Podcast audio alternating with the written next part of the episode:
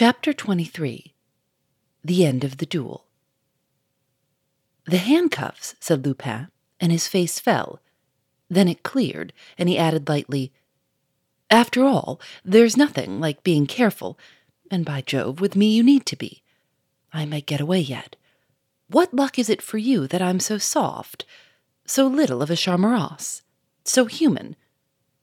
Truly, I can't be much of a man of the world to be in love like this." "Come, come, hold out your hands," said Gouchard, jingling the handcuffs impatiently. "I should like to see that child for the last time," said Lupin, gently. "All right," said Gouchard. "Arsène Lupin, and nabbed by you? If you aren't in luck, here you are," said Lupin bitterly, and he held out his wrists.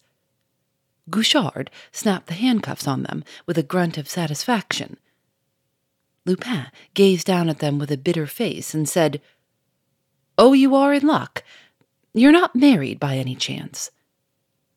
"Yes, yes, I am," said Gouchard hastily, and he went quickly to the door and opened it. "Doucet," he called. "Doucet, Mademoiselle Kirchnoff is at liberty. Tell her so, and bring her in here." Lupin started back, flushed and scowling. He cried, "With these things on my hands? No, I can't see her." Gouchard stood still, looking at him. Lupin's scowl slowly softened, and he said, half to himself, "But I should have liked to see her, very much, for if she goes like that, I shall not know when or where—" He stopped short, raised his eyes, and said in a decided tone, "Ah, well, yes, I should like to see her." "If you've quite made up your mind," said Gouchard impatiently, and he went into the anteroom. Lupin stood very still, frowning thoughtfully. He heard footsteps on the stairs, and then the voice of Gouchard in the anteroom, saying in a jeering tone, "You're free, mademoiselle, and you can thank the Duke for it. You owe your liberty to him." "Free? And I owe it to him?" cried the voice of Sonia, ringing and golden with extravagant joy. "Yes, mademoiselle," said Gouchard. "You owe it to him."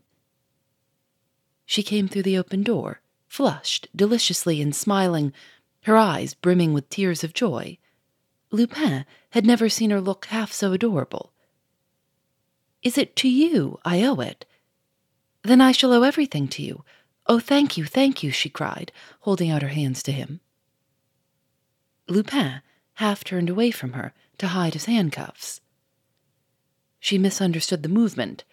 Her face fell suddenly like that of a child rebuked. "Oh, I was wrong. I was wrong to come here," she cried quickly, in changed, dolorous tones. "I thought yesterday— I made a mistake. Pardon me. I'm going, I'm going." Lupin was looking at her over his shoulder, standing sideways to hide the handcuffs. He said sadly, "Sonia." "No, no, I understand. It was impossible," she cried quickly, cutting him short. "And yet, if you only knew, if you knew how I have changed, with what a changed spirit I came here. Ah, I swear that now I hate all my past. I loathe it. I swear that now the mere presence of a thief would overwhelm me with disgust." "Hush," said Lupin, flushing deeply and wincing. "Hush." "But after all, you're right," she said, in a gentler voice. "One can't wipe out what one has done. If I were to give back everything I've taken, if I were to spend years in remorse and repentance, it would be no use. In your eyes, I should always be Sonia Kirchnoff, the thief." The great tears welled slowly out of her eyes and rolled down her cheeks. She let them stream, unheeded. "Sonia!" cried Lupin, protesting. But she would not hear him. She broke out with fresh vehemence, a feverish passion. "And yet, if I'd been a thief like so many others— But you know why I stole. I'm not trying to defend myself, but after all, I did it to keep honest. And when I loved you, it was not the heart of a thief that thrilled. It was the heart of a poor girl who loved." "You don't know what you're doing. You're torturing me. Be quiet," cried Lupin hoarsely, beside himself. "Never mind, I'm going. We shall never see one another any more," she sobbed. "But will you, will you shake hands just for the last time?" "No," cried Lupin. "You won't," wailed Sonia, in a heart-rending tone. "I can't," cried Lupin. "You ought not to be like this. Last night, if you were going to let me go like this, last night it was wrong," she wailed, and turned to go. "Wait, Sonia, wait," cried Lupin hoarsely. "A moment ago you said something. You said that the mere presence of a thief would overwhelm you with disgust. Is that true?" "Yes, I swear it is," cried Sonia. Gouchard appeared in the doorway. "And if I were not the man you believe," said Lupin somberly.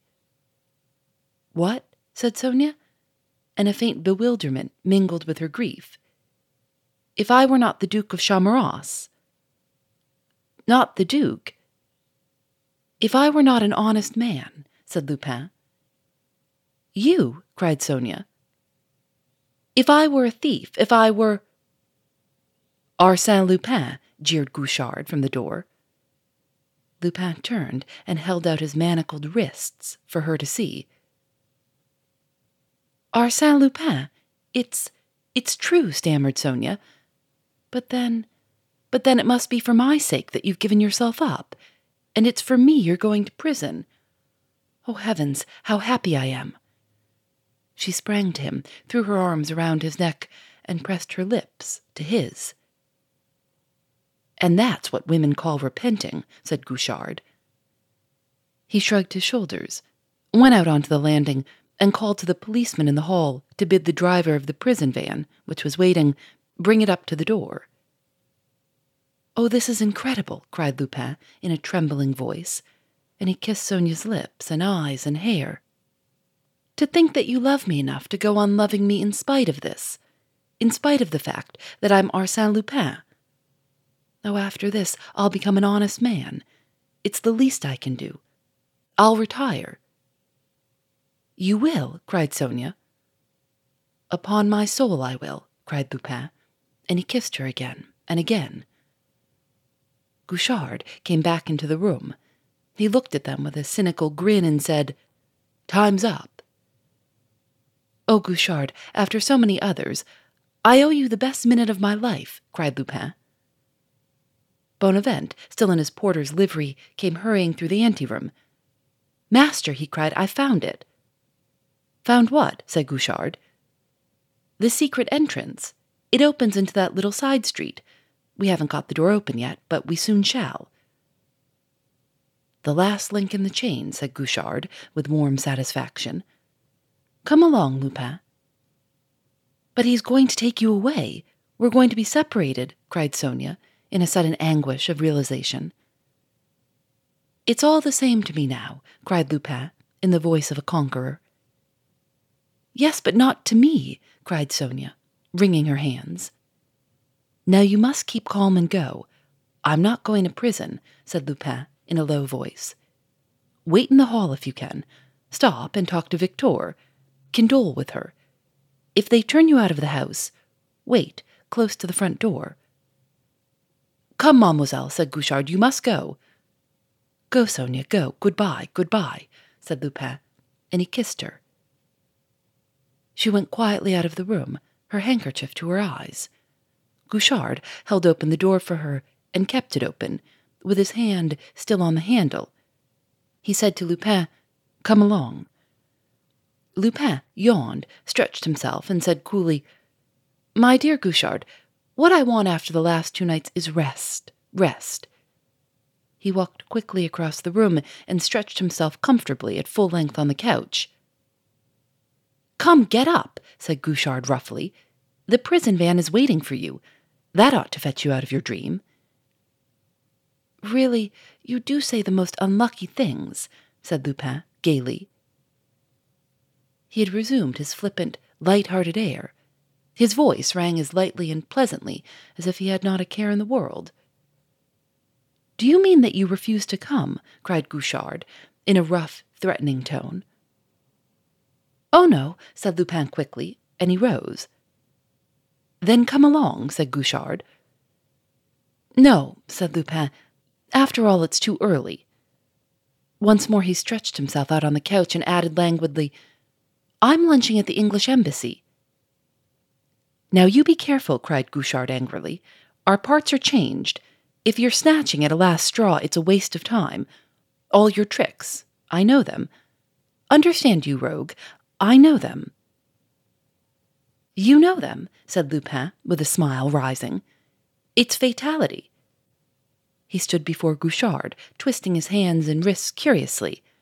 Half a dozen swift movements, and he held out his handcuffs in one hand and threw them on the floor. "Did you know that trick, Gouchard? One of these days I shall teach you to invite me to lunch," he said slowly, in a mocking tone, and he gazed at the detective with menacing, dangerous eyes.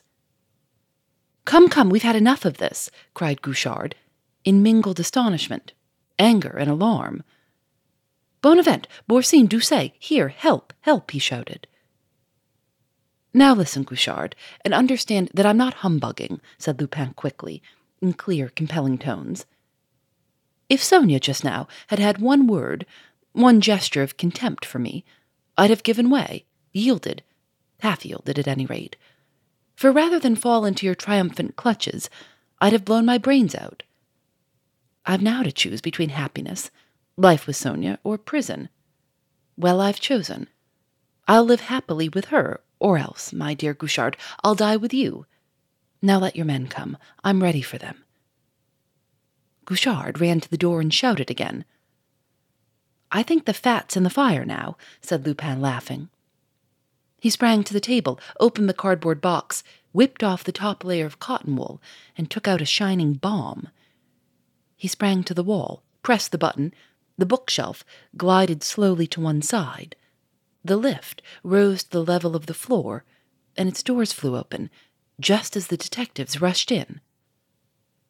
"Collar him!" yelled Gouchard. "Stand back, hands up!" cried Lupin in a terrible voice, raising his right hand high above his head. "You know what this is. A bomb. Come and collar me now, you swine. Hands up, you Gouchard." "You silly funks!" roared Gouchard. "Do you think he'd dare?" "Come and see!" cried Lupin. "I will!" cried Gouchard, and he took a step forward. As one man, his detectives threw themselves upon him.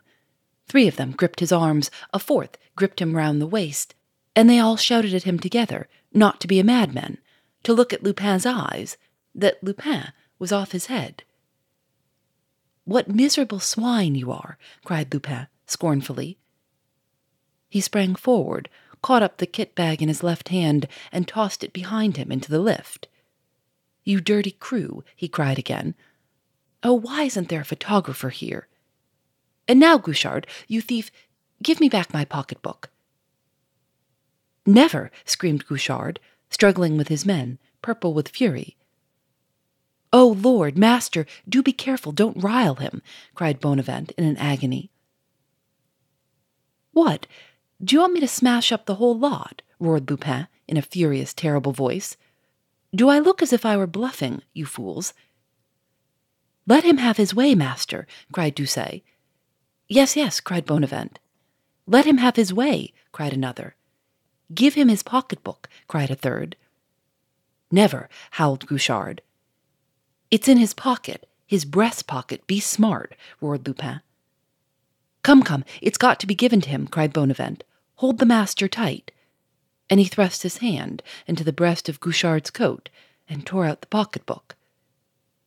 "Throw it on the table," cried Lupin. Bonavent threw it on the table, and it slid along it right to Lupin. He caught it in his left hand and slipped it into his pocket. "Good," he said, and then he yelled ferociously, "Look out for the bomb," and made a feint of throwing it. The whole group fell back with an odd, unanimous, sighing groan. Lupin sprang into the lift, and the doors closed over the opening. There was a great sigh of relief from the frightened detectives, and then the chunking of machinery as the lift sank. The grip on Gouchard loosened. He shook himself free and shouted, "After him! You've got to make up for this. Down into the cellar, some of you. Others, go to the secret entrance. Others, to the servants' entrance. Get into the street. Be smart. Doucet, take the lift with me." The others ran out of the room and down the stairs, with no great hardiness, since their minds were still quite full of the bomb, and Lupin still had it with him. Gouchard and Doucet dashed at the doors of the opening of the lift well, pulling and wrenching at them. Suddenly there was a click, and they heard the grunting of the machinery. There was a little bump and a jerk. The doors flew open of themselves, and there was the lift, empty, ready for them. They jumped into it. Gouchard's quick eye caught the button, and he pressed it. The doors banged to, and to his horror the lift shot upwards about eight feet and stuck between the floors. As the lift stuck, a second compartment, exactly like the one Gouchard and Doucet were in, came up to the level of the floor of the smoking room. The doors opened, and there was Lupin. But again, how changed! The clothes of the Duke of Charmerace littered the floor. The kit bag was open, and he was wearing the very clothes of Chief Inspector Gouchard, his seedy top hat, his cloak. He wore also Gouchard's sparse, lank, black hair, his little, bristling black mustache. His figure, hidden by the cloak, seemed to have shrunk to the size of Gouchard's. He sat before a mirror in the wall of the lift, a makeup box on the seat beside him. He darkened his eyebrows and put a line or two about his eyes. That done, he looked at himself earnestly for two or three minutes. And, as he looked, a truly marvelous transformation took place.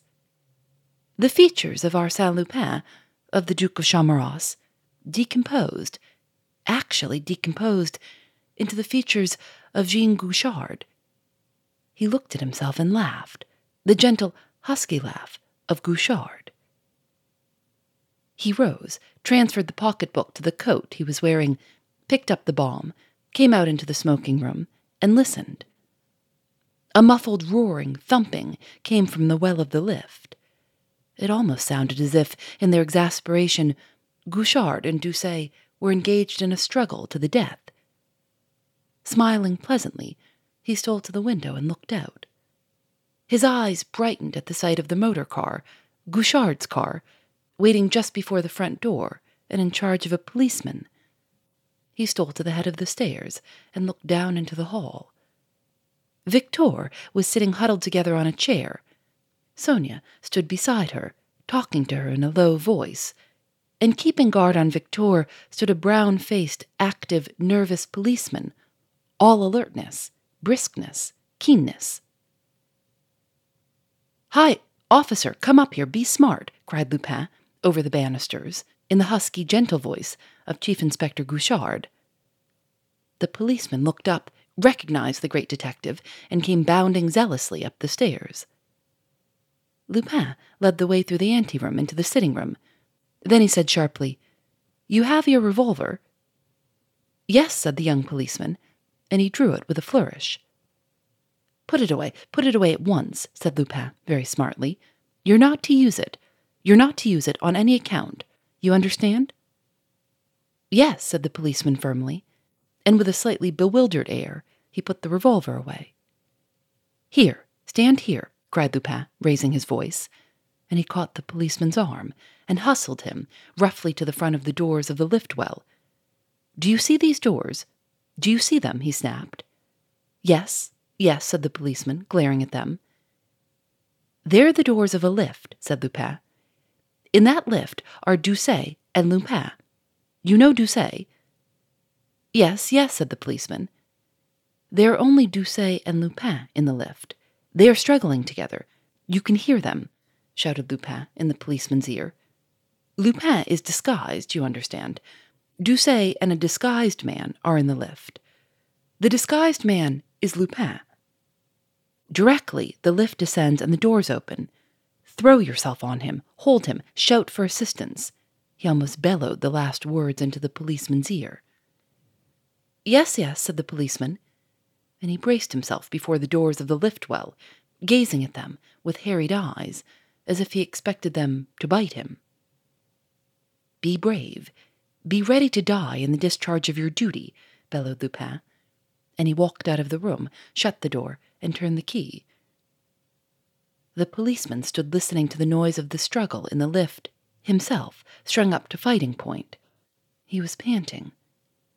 Lupin's instructions were whirling and dancing in his head.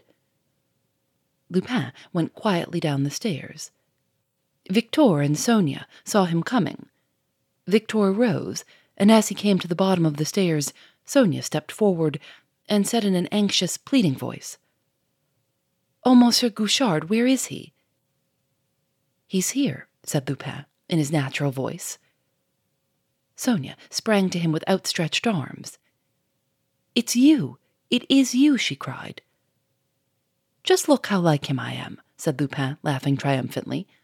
"But do I look quite ruffian enough?" "Oh, no, you couldn't," cried Sonia.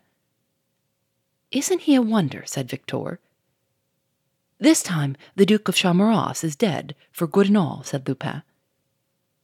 "No, it's Lupin that's dead," said Sonia softly. "Lupin?" he said, surprised. "Yes," said Sonia firmly. "It would be a terrible loss, you know, a loss for France," said Lupin gravely. "Never mind," said Sonia. "Oh, I must be in love with you," said Lupin, in a wondering tone, and he put his arm around her and kissed her violently. "And you won't steal any more," said Sonia, holding him back with both hands on his shoulders, looking into his eyes. "I shouldn't dream of such a thing," said Lupin. "You are here. Gouchard is in the lift. What more could I possibly desire?" His voice softened and grew infinitely caressing as he went on. "Yet, when you are at my side, I shall always have the soul of a lover and the soul of a thief. I long to steal your kisses, your thoughts, the whole of your heart. Ah, Sonia, if you want me to steal nothing else, you have only to stay by my side." Their lips met in a long kiss. Sonia drew herself out of his arms and cried, "But we're wasting time. We must make haste. We must fly." "Fly?" said Lupin sharply. "No, thank you. Never again. I did flying enough last night to last me a lifetime. For the rest of my life, I'm going to crawl, crawl like a snail. But come along, you two. I must take you to the police station." He opened the front door, and they came out onto the steps. The policeman in charge of the car saluted. Lupin paused and said softly, "Hark! I hear the sound of wedding bells." They went down the steps. Even as they were getting into the car, some chance blow of Gouchard or Doucet struck a hidden spring and released the lift. It sank to the level of Lupin's smoking room and stopped. The doors flew open. Doucet and Gouchard sprang out of it, and on the instant the brown-faced nervous policeman sprang actively on Gouchard and pinned him. Taken by surprise, Gouchard yelled loudly, "You stupid idiot!" somehow entangled his legs in those of his captor, and they rolled on the floor. Doucet surveyed them for a moment with blank astonishment. Then, with swift intelligence, grasped the fact that the policeman was Lupin in disguise. He sprang upon them, tore them asunder, fell heavily on the policeman, and pinned him to the floor with a strangling hand on his throat. Gouchard dashed to the door, tried it, and found it locked, dashed for the window, threw it open, and thrust out his head. Forty yards down the street, a motor car was rolling smoothly away, rolling to a honeymoon. "Oh, hang it!" he screamed. "He's doing a bunk in my motor car." That's the end of Arsène Lupin. Phoebe Reads a Mystery is produced by Jeffrey Gardner and Susanna Robertson. We'll be back in a few days with a new book. Phoebe Reads a Mystery is recorded in the studios of North Carolina Public Radio, W U N C.